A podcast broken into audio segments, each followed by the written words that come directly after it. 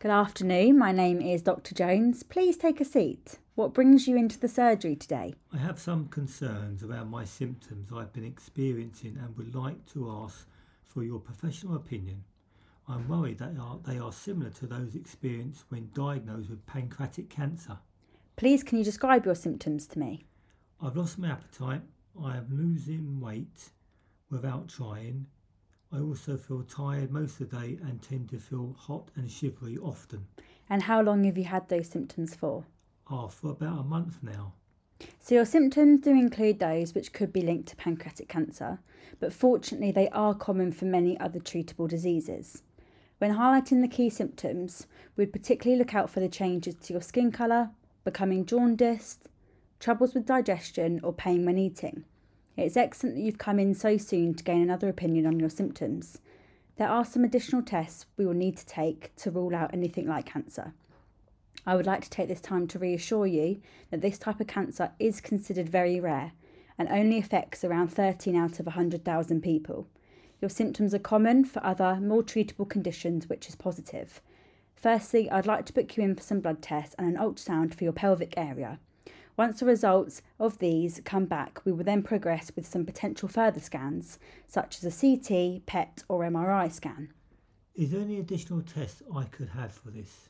There is also a biopsy test we can undertake, which involves taking a small sample of cells from your pancreas, which can then be checked for cancer, but I don't feel this is necessary at this stage.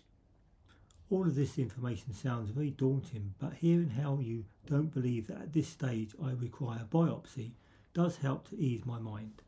I completely understand how scary and daunting this information I've told you is, but it is very important that I reassure you and say you are right to get these symptoms checked, as they are very common and could well be something easily treatable.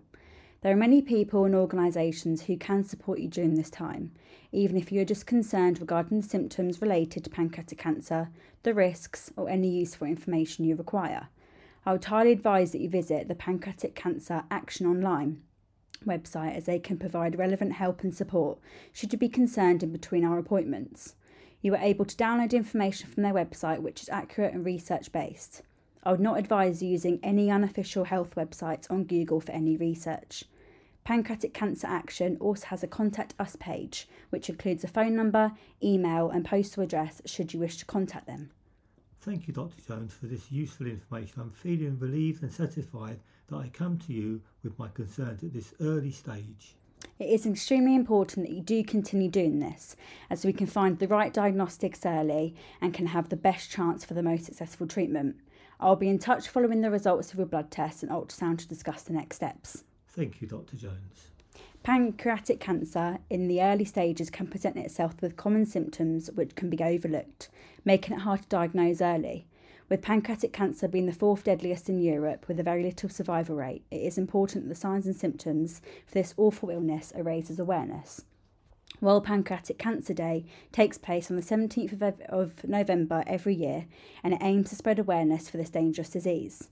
The idea behind this event, a day of action, a world of difference, is to unite everyone under the common goal of seeking a new outlook for patients with this disease. By providing education about this disease and increasing the awareness, we hope to change the outcome and improve the survival rate.